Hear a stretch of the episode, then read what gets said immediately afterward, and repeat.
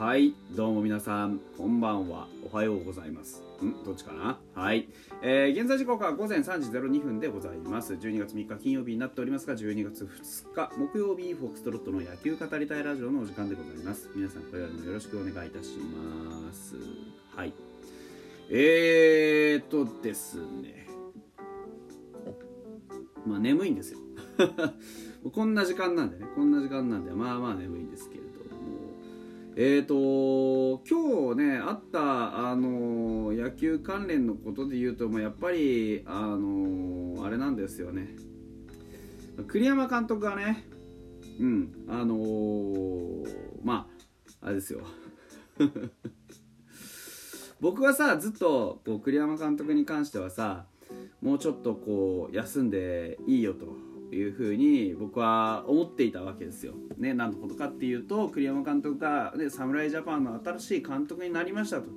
いうのがね、えーまあ、今日は会見が行われたというわけでございます。つまり何かっていうと、栗山監督はこれからあ次 ダブリュービーシー ありますから、その、ね、あるんだか分かんないですけど、その ダブリュービーシー の終了までは休みなしということが判明したわけですね。まあ、あんだけじゅうねんかんでね、あのー、こうまあね、言っちゃ悪いですけどやっぱり老けたじゃないですかね、あでそういうところをさやっぱ見てるからさ、いちねんかんぐらい休むもんかなと思ったんですけど、まあね彼はやはり頼むとね、えー、頼まれるとこう首を横には触れないというね、そういう性格だろうなっていうのは容易に想像がつくので、ふぅあくびしちゃったそういうね性格がな性格なような気がするのでね、やっぱりあの全力を尽くして頑張ってくれるんだろうなというふうに思います。あの面白そうなのはこのね、あのこれまでファイターズであのこれ、まあ、実はちょっとね僕ついさっきまでね、あのとある番組ついさっきといういちじかんぐらい前までとある番組にお呼ばれしてですね、えーちょっと収録をしてたんですけれども、あのー、そこでもお話ししたのはやっぱりこれまでファイターズっていうチームにいてね、まあ、栗山さんはあのー、結果だけ残ればいいよというようなタイプではなくて、そのチーム作りっていうものにすごくね、えー、こだわっていろんなことをやってきた監督です。で要は何が言いたいかっていうと、その栗山さんはプロセスをすごく重視する、ね、あの監督なんですよ。とても例えばそのバットがこうね、一つのバットがホームランを生みました。そのホームランを生むまでにいろんなことがありました。そのいろんなことがすごく大事なタイプの監督なんですよね、うん、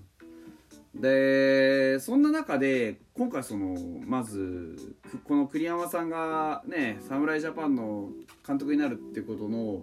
うんと興味深い点は、そういうねプロセスをうんまあいろんなプロセスをね経ることで選手を成長させてチームとして形作ってきたこの栗山監督が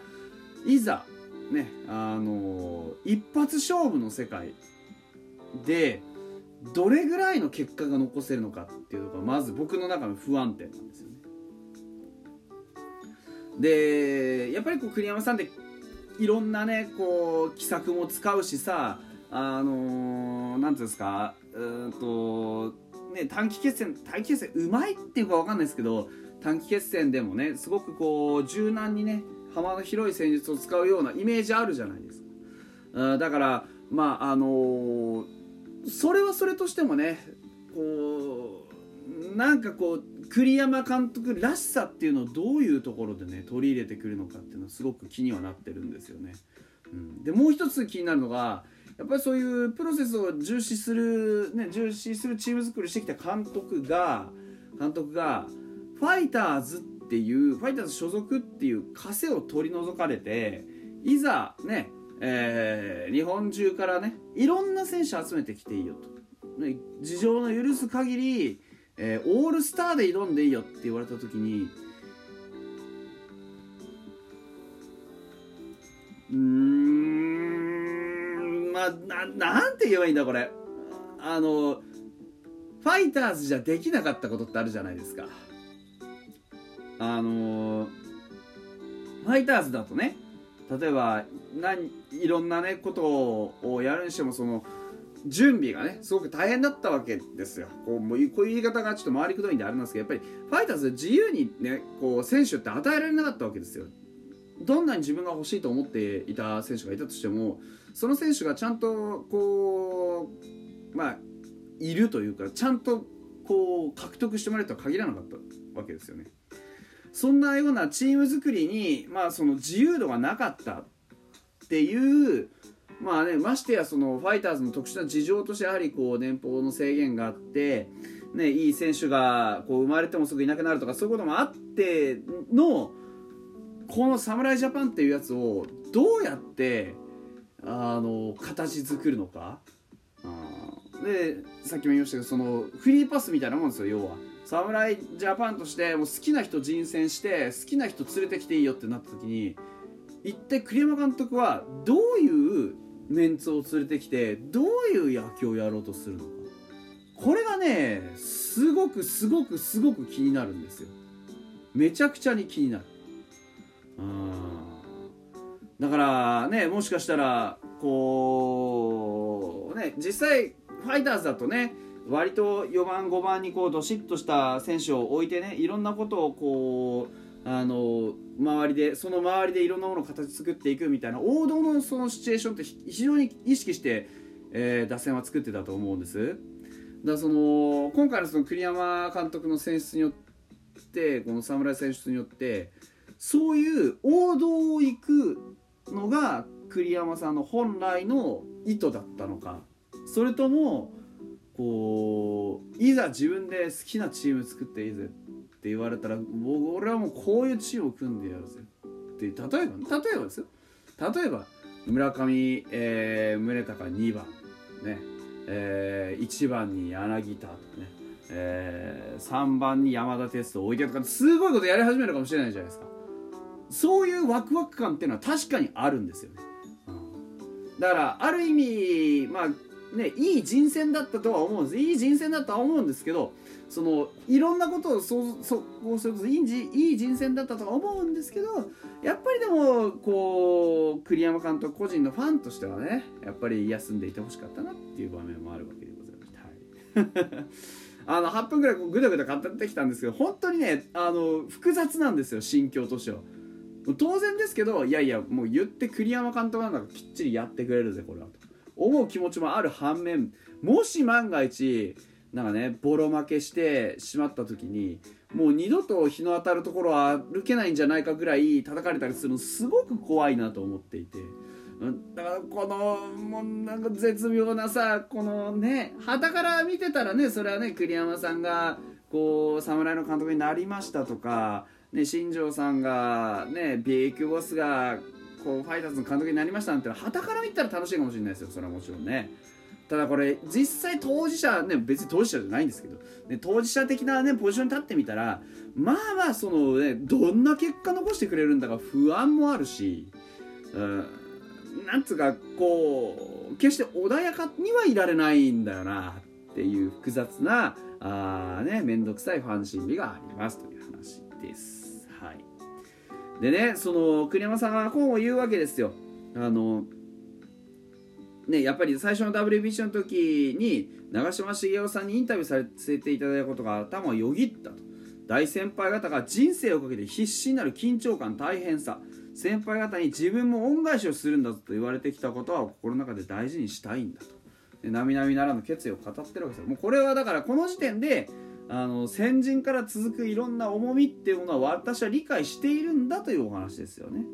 うんで必要な選手像はって聞かれた時に、追い込まれた苦しい展開で負けると思うような状況でも心の底から絶対に大丈夫と思ってやれる選手が必要と。だからね、まあ、まあ当たり前ですけど、その諦めない心みたいなものってもう常に欲してるわけですよ、栗山さんは。うん、これはあのファイターズの時から変わらなかったわけですね。自分のあのー、チームを持っていた時から変わってないわけですよ、ね、最後まで諦めない、その諦めない姿勢で野球をやっていくっていうこと、これっていざ長いことやってるとね、徐々に薄れてしまいがちなことだと思うんで、それをねどういう選手に何で見出すかっていうこの選考基準もなかなかあやっぱり見どころだと思うんですよね。うん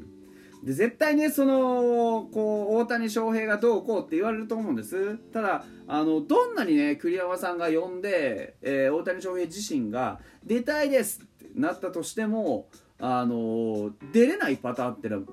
はもう エヌピービー じゃねえ、N、エムエルビー がノーを出すパターン、これがもうノーを出したらどんなにふたりが思い合っててもダメなんですよ。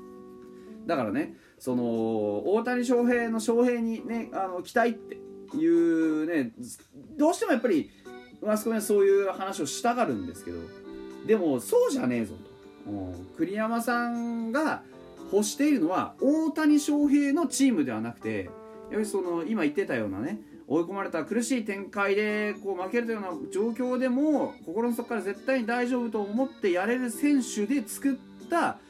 きめ細かい精度が高い投手中心に守る野球ができるっていうようなチームを作っていきたいっていうところは見えてるんですよね。ただそれは栗山さんの目というフィルターを通した時に一体ってそのチームは誰がメンバーとして選ばれるのか、これはね本当にあのねしかもそれだけで勝ちきれないなら思い切ったことはやらないといけないとも言ってるし、あらゆる可能性を排除しないでね考えた時に栗山さんが一体どういうチーム作りをするのかっていうところが僕はすごく楽しみにはしている反面、やっぱりこう結果が残らなかった時のことを考えるとこう心配っていうようなお話でじゅうにふん終わりました。ありがとうございました。